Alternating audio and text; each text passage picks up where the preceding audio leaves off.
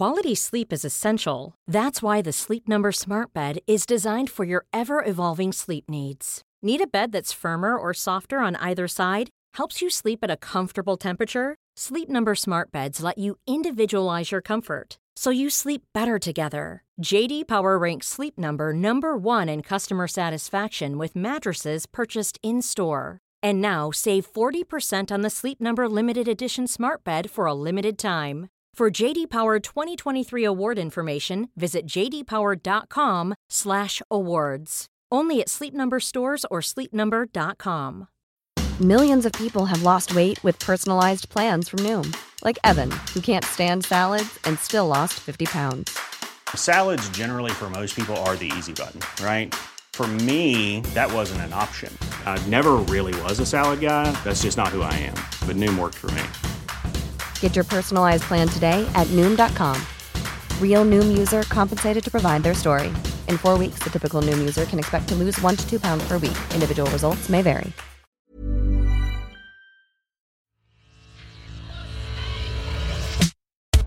I'm Jeremy Cliffe in Berlin. I'm Emily Tamkin in Washington, D.C. It's Friday, the 22nd of January. You're listening to World Review from the New Statesman. Thank you for joining us. Now, Emily, every single week when I ask you how things are in Washington, you say that things aren't great. And I'm going to give you one opportunity to tell us some good things that have happened in the yes. last Yes. Things are actually fine in Washington. And I don't mean that in a kind of we have a new president way. I, I just mean that I'm deeply relieved that the violence that I think many, including myself, anticipated during the inauguration did not come to pass, that the sort of militaristic structures in the city have been taken down, and that the inauguration, there was a debate as to whether we can count this as a peaceful transfer of power. I disagree with those who say that we can because it was not peaceful. The Capitol was stormed and several people died. And so I, I, don't know that we can say, well, the system worked, but it worked well enough that we were able to inaugurate a new president who on day one announced that we're rejoining the World Health Organization. And then Dr. Anthony Fauci, who's our nation's premier infectious disease expert, will be leading our, our delegation there. So it was all things considered a good week in Washington. How is Berlin? Berlin is fine. We now have a new leader of the governing CDU, Merkel's party. Armin Laschet is the party's new leader, and we'll be talking a bit more about that later. But before we do so, what was your moment of the week? I'm just going to say the inauguration. That was my moment of the week. And the thing that I will observe about it was that I was honestly shocked at how openly joyful other world leaders were. You know, the fact that President Moon Jae-in of South Korea put out a tweet saying America is back the fact that Norbert Röttgen of the of the Bundestag described it as a huge relief. We're so used to these various leaders and politicians being diplomatic about international relations that the kind of oh thank goodness was uh, took me by surprise. That was also written on Anthony Fauci's face. I don't know if you saw his appearance. I yeah. did, and actually, it, not just his face. He he said that it's liberating to know that he can come out and just say what the science is and not worry about the repercussions from his boss. So world leaders and Dr. Fauci's are are having a great time this week. That is, for once, some very good news out of Washington. Okay, so my moment of the week is unfortunately a lot sadder. I think that historically significant in this week will be the news from Tuesday, the 19th of January, when the UN's refugee agency, the UNHCR, announced that it had got access to two refugee camps finally in the northern Ethiopian region of Tigray, where forces loyal to the central government are fighting with the regional ruling party it was the first time they got access to these camps since the conflict broke out in November, and they found very grim scenes, as they describe it, people in desperate need. And I think there's been other there've been other announcements, including by incoming Secretary of State Antony Blinken, to the effect that the humanitarian situation in Ethiopia, and particularly in Tigray and in neighboring parts of Sudan and Eritrea, is shaping up to be a calamity of our time. And I think we're going to hear more about that with good reason in the coming weeks. And so that is something that I think is going to be considered as historically significant and also something that I will be watching in the coming weeks. So, for our discussion this week, we wanted to explore the future of transatlantic relationships because our sense of this is pushing a bit in two ways. On the one hand, you've got a new Biden administration that is clearly a good thing for le- relations between the US and Europe. And on the other, you have various factors that might make us wonder how that relationship's going to pan out. The EU has just signed an investment agreement with China, explicitly against the wishes of the Biden team. Germany's Christian Democrats, the CDU, Angela Merkel's party, last weekend elected a new leader, Armin Laschet, who, although a moderate, is known as being very dovish on Russia and China. Germany is about to complete a new gas pipeline to Russia that causes countries in Central and Eastern Europe some worries. Merkel's leaving, the UK is out of the EU, Macron and others are very keen on pushing an idea of, as they call it, strategic autonomy for Europe. And so I think it's a good time to ask some big questions about the future of the transatlantic relationship. And we're very fortunate to be joined for that conversation by Constanze Stelzenmüller, our guest this week. She is the inaugural Fritz Stern Chair on Germany and Transatlantic Relations at the Brookings Institution in Washington, D.C. She's held various significant think tank positions on transatlantic relationships and previously was an editor on Germany's Die Zeit newspaper. She's a great observer of the US, of Germany, and of relations between the both sides of the Atlantic. So we're very pleased to have her with us. Thank you for joining us, Constanze. You're very welcome. Thank you for having me on. Okay. Before we get into that, that broader discussion, I'd like to start with a, a slightly narrower question. You wrote a, a great article for the Financial Times last March in which you talked about the, as you put it, I believe the, the frat boys who were at that stage prevalent at Bonn University in the 1980s when you were also there. And three of whom ended up vying for the CDU's leadership at the contest last weekend. Three male lawyers, Catholic, from North Rhine-Westphalia, the, the largest or most popular state in Germany. And you you captured a bit of the, the kind of the political backdrop to that contest in that article. And I just wondered, could you first of all kind of tell us what you deduced from your time at Bonn University in the 1980s about the eventual winner, Armin Laschet? Right. Well, thank you. I, I, would I would say that the frat boys uh, was the title the FT put over it. I don't think I used that term in my piece, but amusingly, I don't think I've ever gotten any more backlash, and I think mostly from frat boys in the comments section for any of the columns that I've written before or since for the FT. It clearly hit a nerve. But yes, it's it's the case that I went to the same law school at more or less the same time as the three contenders for the CDU leadership contest that happened last weekend and that Armin Laschet emerged out of. The other two being Norbert Röttgen, the chairman of the Foreign Policy Committee in the German Federal Legislature, and Friedrich Merz, a businessman. The point I was trying to make in that piece, and I think what really hit a nerve, is that the West German Republic before 1989, in other words, the Cold, Cold War West Germany, cannot be understood without its deep and broad informal male power networks, power networks which are horizontal, which are very much regionally based, and some of them are religious. There's a sort of big network of Catholic fraternities, the CV. Armin Laschet went, went to one of those. They are also vertical, obviously. The German expression for this is Seilschaften, as in, you know, the rope that helps mountain climbers pull each other up the mountain. And that's a very common expression in the German language used for the so called Alte Herren, the alumni of the fraternities, who then help the younger ones get plum jobs and, and generally sort of help them when they, when they need it in their, in their careers. And, you know, I don't want to suggest in any way that Laschet, or for that matter, Merz or Röttgen, didn't make their careers under their own steam. I'm, I, you know, they're all three talented politicians, but what's so characteristic about about this is that it gave a sense of you had to be in an in group to understand how politics worked. And if you were like me younger and female then you were probably not going to be in one of those in groups because they were men only. And how do you see that environment the Seilschaften and so forth shaping Laschet today. He's a very clubbable character and he comes across very much as a product of that rather the phrase used is that he's very gemütlich, he's very he's very cozy. I think we both have areas where we might agree more with Laschet than others, but do you see that Gemütlichkeit becoming a problem for him, that coziness, that kind of clubbability? I think that one of the things that's now coming under scrutiny is Laschet's insistence on his ability to balance out what he thinks is a passionate European identity, which I take very seriously.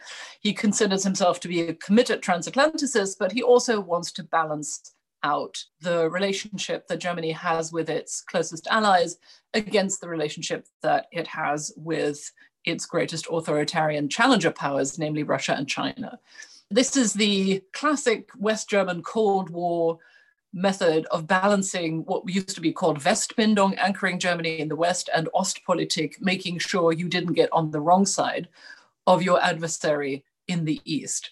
You could say that that worked when Germany was a divided country during the Cold War, and it worked sort of.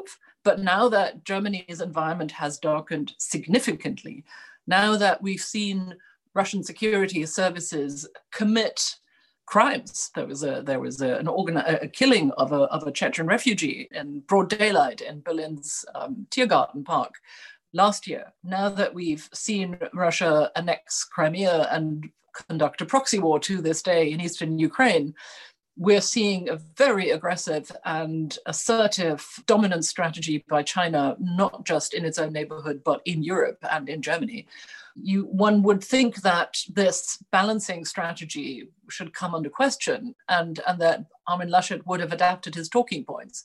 But based on the last week's rather bemused reactions to international uh, scrutiny from his office, I think that's not been the case to zoom out or maybe take another way into this discussion, in addition to a new head of the CDU, we have a new president here in the United States. And we've we've spoken to some people on this podcast and in our reporting who have said that repairing relations with Europe is going to be a priority for the Biden administration. What I wanted to ask you was how important do you think it is? We have all these crises at home. How do you think the Biden administration will approach relations with with Germany in particular and Europe more generally? Well, for one, I think you know Europeans generally and the Germans in particular breathed a huge sigh of relief once Biden was sworn in on Wednesday because of the just unflagging hostility the Trump administration and, and, and President Trump in particular had against Europe and above all Germany. That was really, I think, quite exhausting. And I would include myself in that as a, as a German living and working in Washington, D.C. It's also clear that the Biden administration comes in determined to make it clear to its allies that it values them, that it needs them. And indeed, the panoply of policymakers that have already been announced as part of the team in the National Security Council, at the State Department, and at the Pentagon includes a lot of really committed Europeanists. And, you know, it sort of comes with the territory of working in, in DC for a time that you get to know some of these people because in between working in government, they work in think tanks. And I think I, I can say with some conviction that some of the folks who are now entering the Biden administration, some of them I've known for 20 years when I when I used to be a journalist at Die Zeit, as, as Jeremy mentioned, who I think in an earlier day I think we're much more worried about European attempts to have a more, I won't say strategic autonomy because I dislike that term, but a greater self reliance and bolster its own capacities of self defense and, and power projection if necessary. And who I think in the past four years of the Trump administration have not just had to reflect greatly on America's role in the world, but have reassessed their view of what Europe ought to be able to do for itself.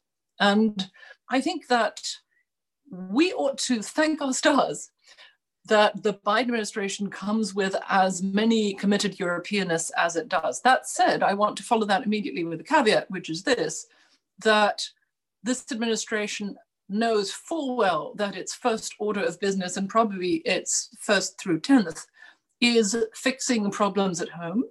And then its first order priority abroad is China. And European allies will have to prove that they are useful in this context. They will not get much attention if they don't make the case that they are useful.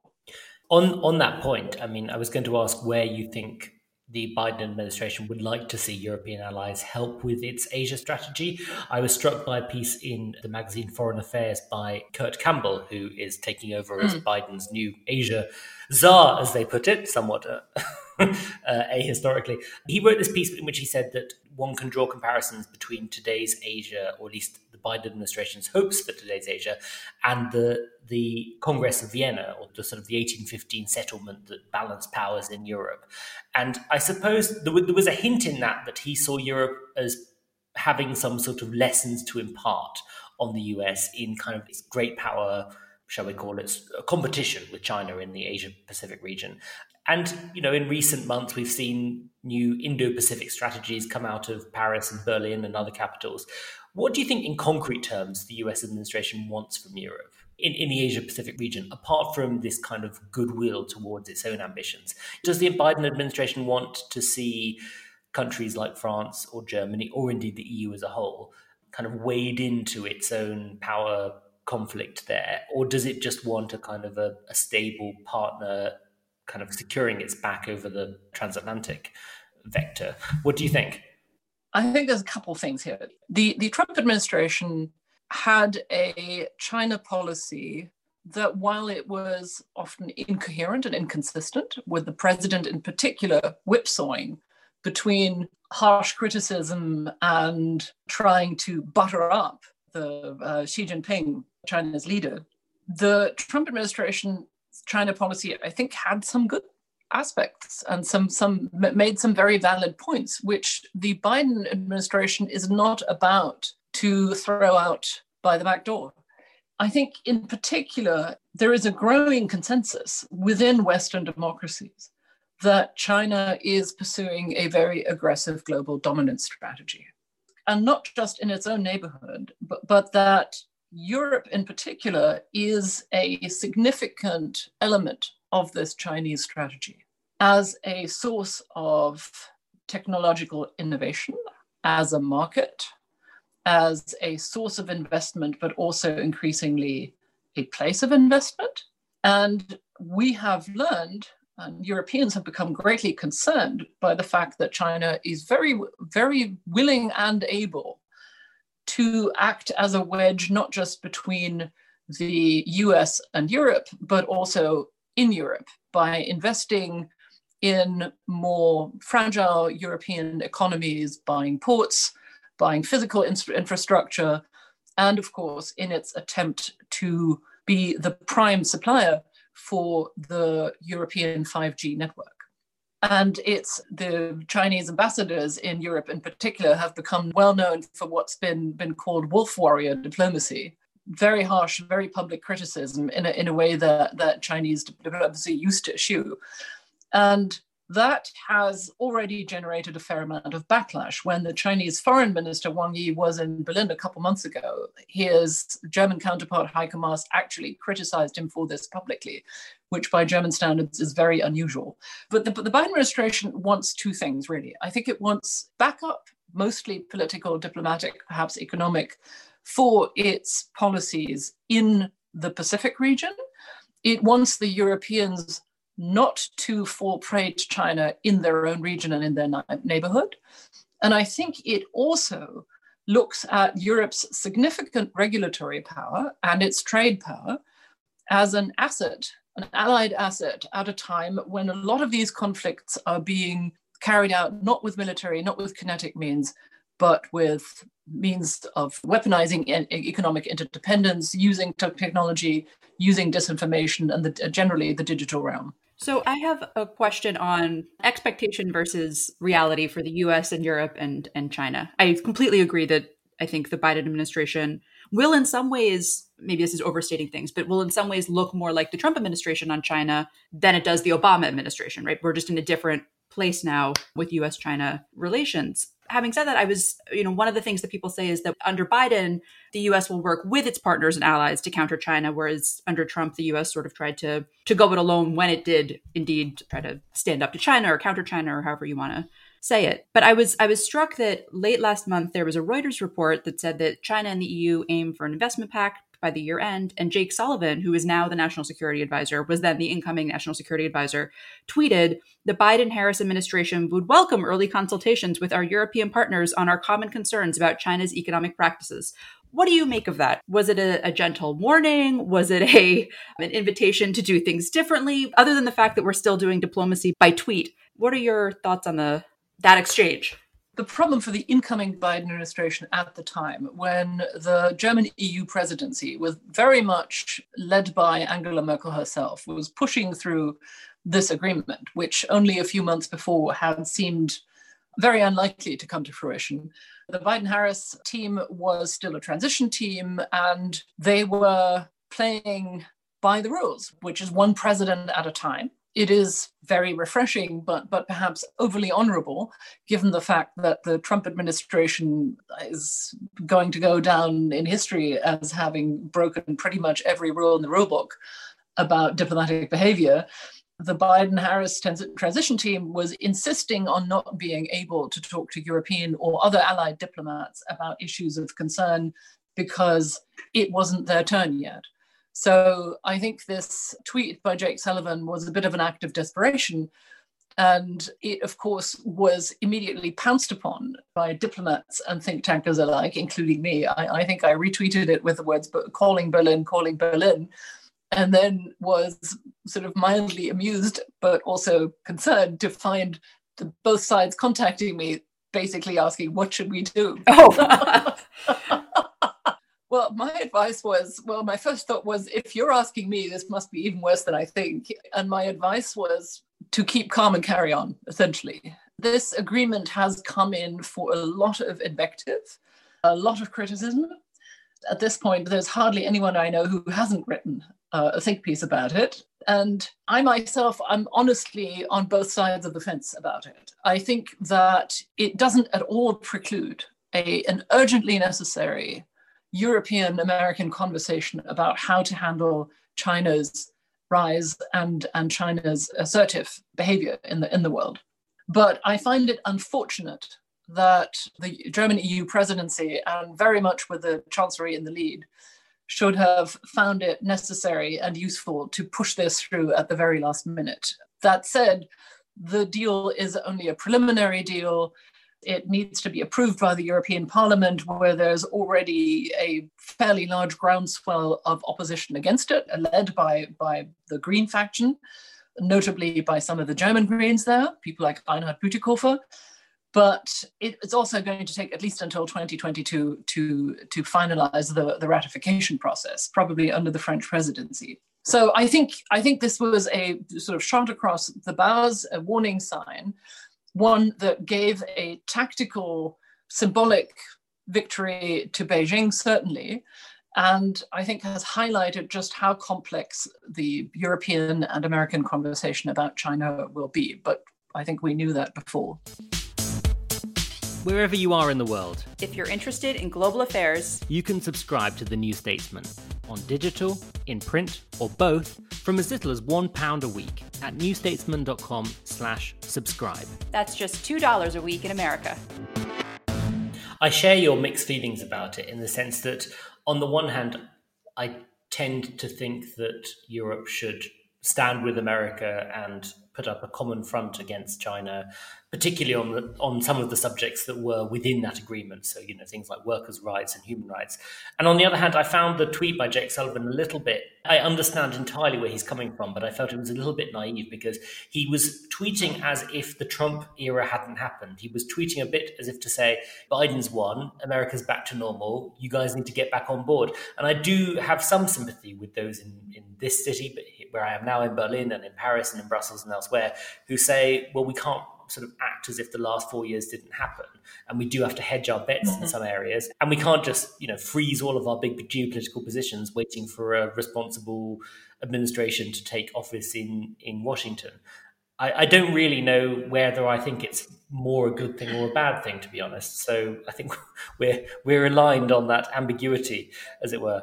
Well, let me put it this way. I think, ironically, this was something of an own goal for the EU Commission and, and the German presidency.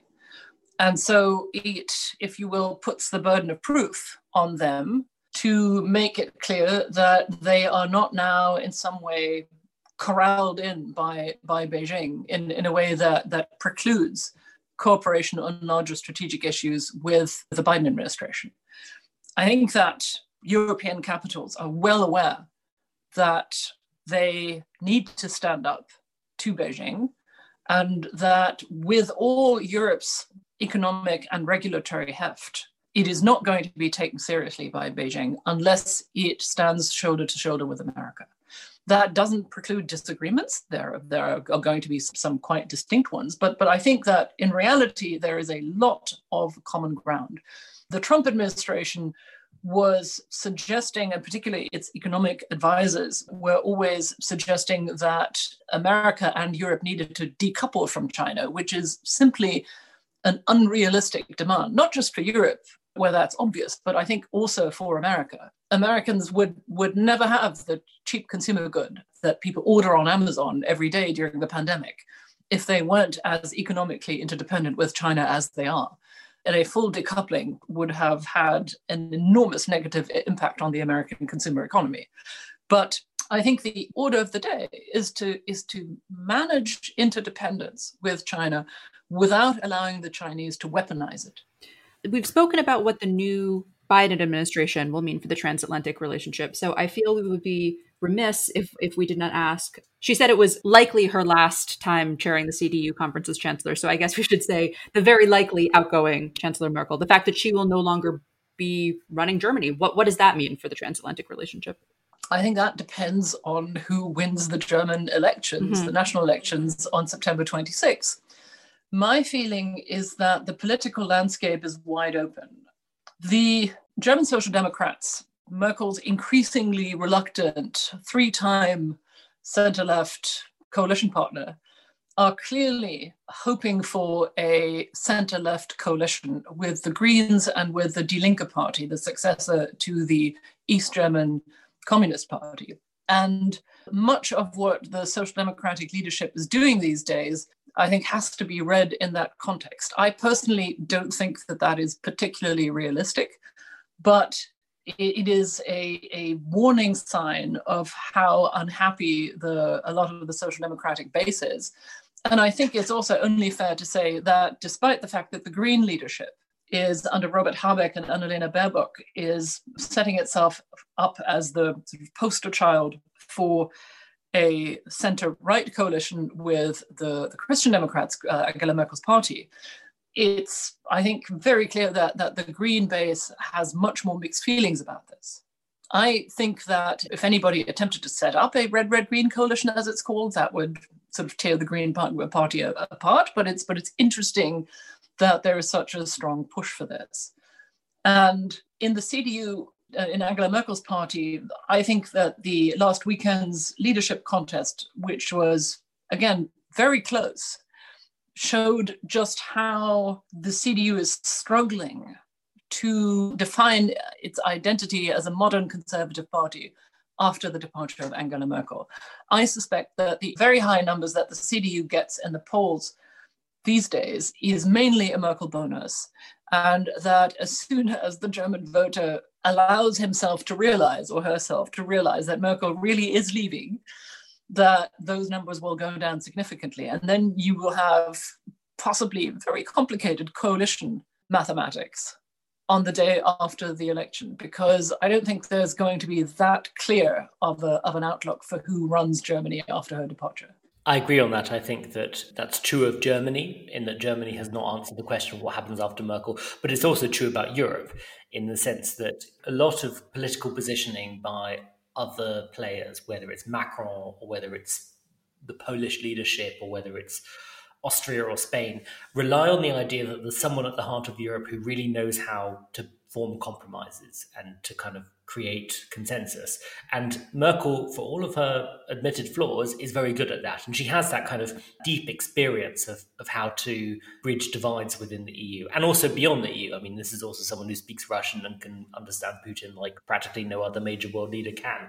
I wonder more generally, and I think this brings us a bit back to the transatlantic relationship, is the world kind of ready for the idea that you're going to have a Europe where the preeminent leader will almost certainly be Emmanuel Macron and Europe could certainly have worse preeminent leaders than Emmanuel Macron, but he does come from a very French political tradition that tends to be more skeptical about Atlanticism and is obviously more comfortable with this idea of strategic autonomy.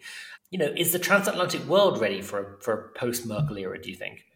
I would prefer a Germany where we don't have chancellors running the country for four terms in succession she is the second chancellor to do that. And I always get a little twitchy about political cultures that can't change leaders without sort of everybody having go having to go to therapy about it. Not just us Germans, but all of our friends and allies. I feel that we should just get over it and elect new leaders and then and then get on with work.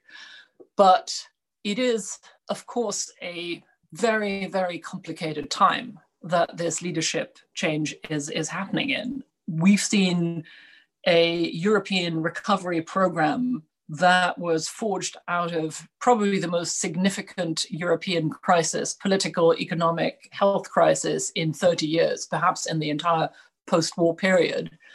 And I feel as though there is a lot of work that has yet to be done. And I am not sure that the leaders that we have on offer and our publics understand that. These are not ordinary times, and ordinary leaders, I think, are not going to cut it.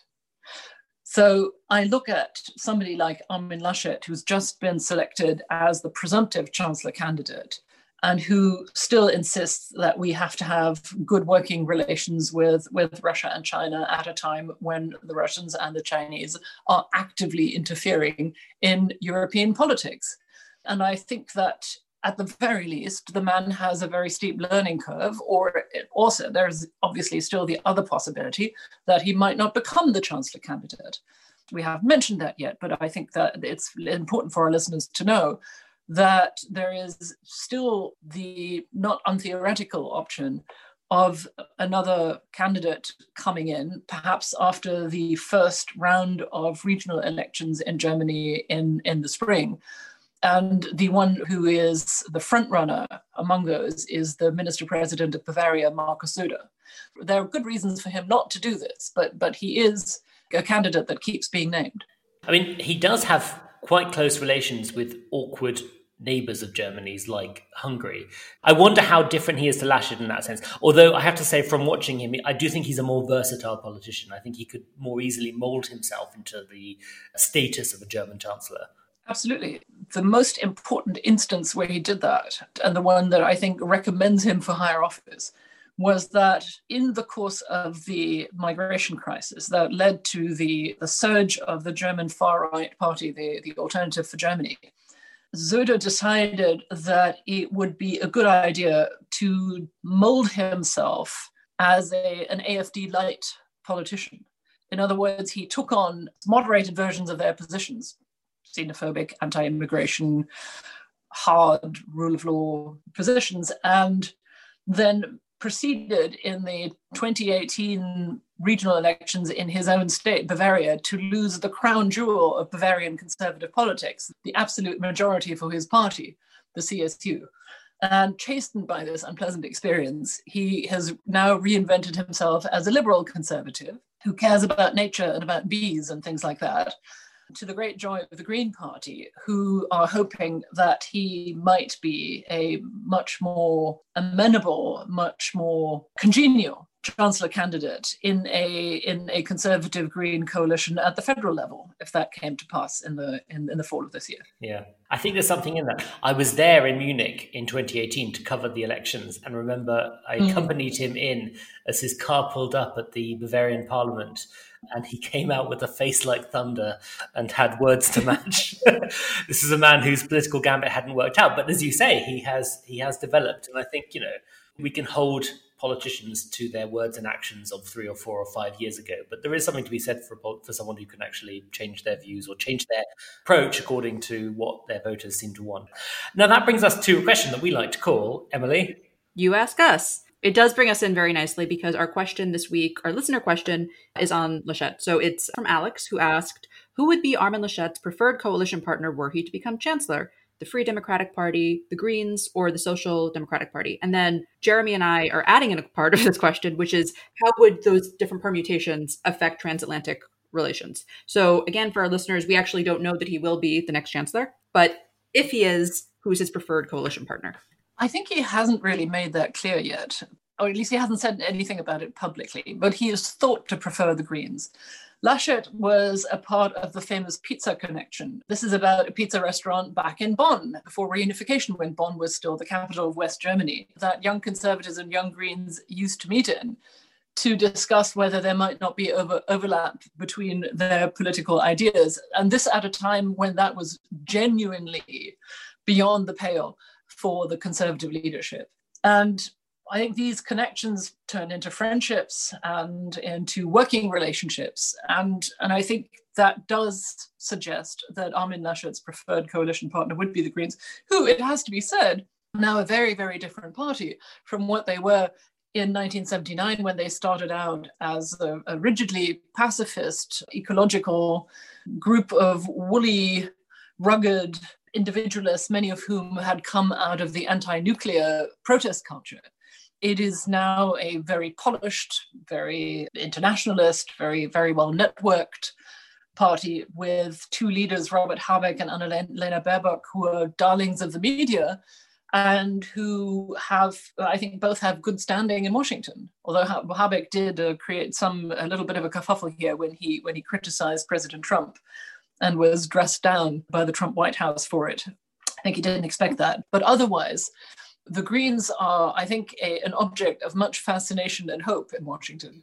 On that point, I mean, how do you think a green black government or a black green government would be seen from Washington? Because, on the one hand, as you say, Constanze, this is a party that grew up in an age of protests against missiles, against, particularly against the Pershing missiles that were placed in West Germany under Reagan a party that kind of defined itself by being the kind of the conscience of West Germany in the face of a supposedly imperialistic US. And now they're standing a pretty good chance of ending up in the next government and playing a big role in it, whether it's under Laschet or whether it's under, who knows, you know, Söder or whoever.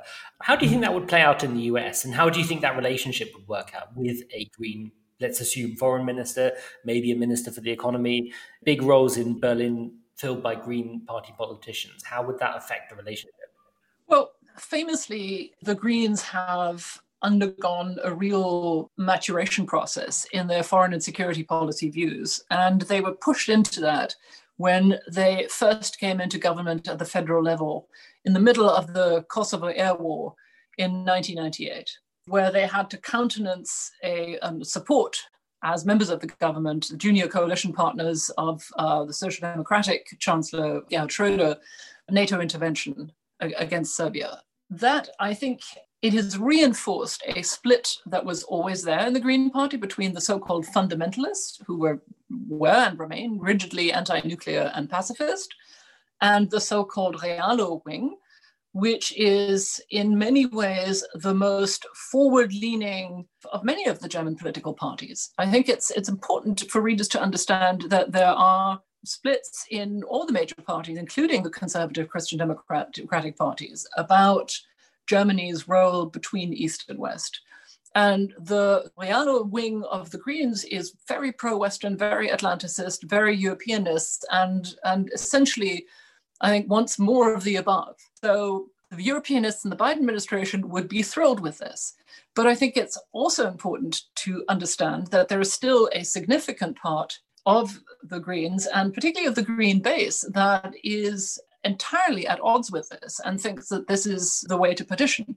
And I say this because I, I have current evidence for this, because I have been part of a German working group that has just published on Monday a, a text on called More Ambition Please in, in the English version, laying out ways in which Germany could be a better uh, European and Atlantic ally. And this was convened by the Berlin office of the German Marshall Fund and the Heinrich Böll Foundation, which is the foundation allied with the Green Party and yesterday saw the outbreak of some some really outraged criticism from the left wing of the Green Party against the paper itself and against the fact that the Böll Foundation was even a part of this, led by one of the most powerful leaders of the left wing, the member of the Bundestag, Jürgen Trittin. And in some ways, this is showcasing the disagreement about foreign security policy within the Green Party. So, American listeners who think that it's just Squad v centrist Democrats, you are mistaken. This is happening all over the world, and the the outcome will affect yep. domestic politics Absolutely. and our transatlantic relations. Okay, before we let you go, as with all of our podcasts, we are going to close by each sharing what we are looking to in the week ahead. Constanze, you're our guest, so we'll let you go first. Well, I have to tell you that after three Wednesdays this January in a row with events that shook the world and shook Washington after four years, which you would have thought had already done their part in shaking us all, namely the January 6th, the storming of the United States Capitol, the following Wednesday, the second impeachment of President Trump, and then the Wednesday after that, and this past week, the inauguration of President Biden. I frankly look forward to a week in which hopefully nothing at all except the calm pursuit of government and societal concerns happens. I think that would be just lovely. Emily, what's your moment of the week? Um, I will also be hoping for that, but I will be I will be looking ahead to seeing how the Democrats and Republicans in the Senate work out or don't their power sharing. So Democrats now have a majority. Mitch McConnell, who was Senate Majority Leader, is now Senate Minority Leader, is trying to get guarantees that they won't abolish the filibuster, a procedural rule that lets that basically lets a senator block legislation or discussion from going forward, but is also threatening to block all sorts of uh, democratic programs, raising the question of Democrats are are damned if you do, damned if you don't. Right? Either you've eliminated this this procedural rule, which not all of them support eliminating anyway, and have tension with the Republicans over that, and they'll say, "Well, we're not working with you because you got rid of the filibuster," or alternatively, you don't get rid of the filibuster, and then McConnell et al. use that to hold up everything that you would accomplish. So I'll I'll be looking at the next week of negotiations on that. Jeremy, what about what about you? What will you be watching? I'll be looking ahead to the 10th anniversary of the Egyptian Revolution. It was on January the 25th, so Monday next week, 2011, that thousands of Egyptians poured onto Tahrir Square in Cairo. 10 years ago, it was an unprecedented turnout among anti government protests in Egypt. Those who were there protested for bread, freedom, and social justice. Mubarak resigned 18 days later, and yet, as we discussed with Leili Faroudi uh, only a few weeks ago, the Arab Spring has been in many ways a big disappointment, and that's certainly true in Egypt. The country saw a kind of brief resurgence of democracy, but it's been snuffed out, particularly since 2014 and the, the takeover by Abdel Fattah el Sisi, who still runs the country now, the, the one country in the world that has more journalists in prison than any other but Turkey and China, I understand. And so a sad anniversary, but an important one in the history of the Middle East, and one to reflect on as we particularly mull what happens with US Middle East relations, another subject that we want to come on to again soon. So let's watch that. And with that, a big thanks to Constanze Stelzenmüller of the Brookings Institution, whose author page we will link to on the webpage for this episode. Thank you very much, Constanze. It was a great pleasure. Thank you so much for having me on. And if you, our listeners, have enjoyed this episode of the New Statesman's World Review, like, subscribe, tell your friends, your enemies, your casual acquaintances about it. Our producer has been Nick Hilton. Thank you for listening, and until next week. Quality sleep is essential. That's why the Sleep Number Smart Bed is designed for your ever evolving sleep needs. Need a bed that's firmer or softer on either side? Helps you sleep at a comfortable temperature? Sleep Number smart beds let you individualize your comfort so you sleep better together. JD Power ranks Sleep Number number 1 in customer satisfaction with mattresses purchased in-store. And now save 40% on the Sleep Number limited edition smart bed for a limited time. For JD Power 2023 award information, visit jdpower.com/awards. Only at Sleep Number stores or sleepnumber.com. Millions of people have lost weight with personalized plans from Noom, like Evan, who can't stand salads and still lost 50 pounds. Salads, generally, for most people, are the easy button, right? For me, that wasn't an option. I never really was a salad guy. That's just not who I am. But Noom worked for me. Get your personalized plan today at Noom.com. Real Noom user compensated to provide their story. In four weeks, the typical Noom user can expect to lose one to two pounds per week. Individual results may vary.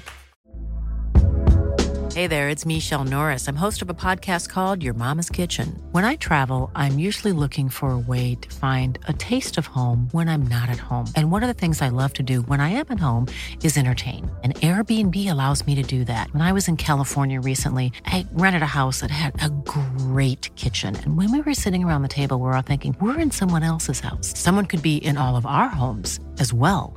If you have a home, but you're not always at home, you have an Airbnb. Your home might be worth more than you think. Find out how much at airbnb.com/slash host.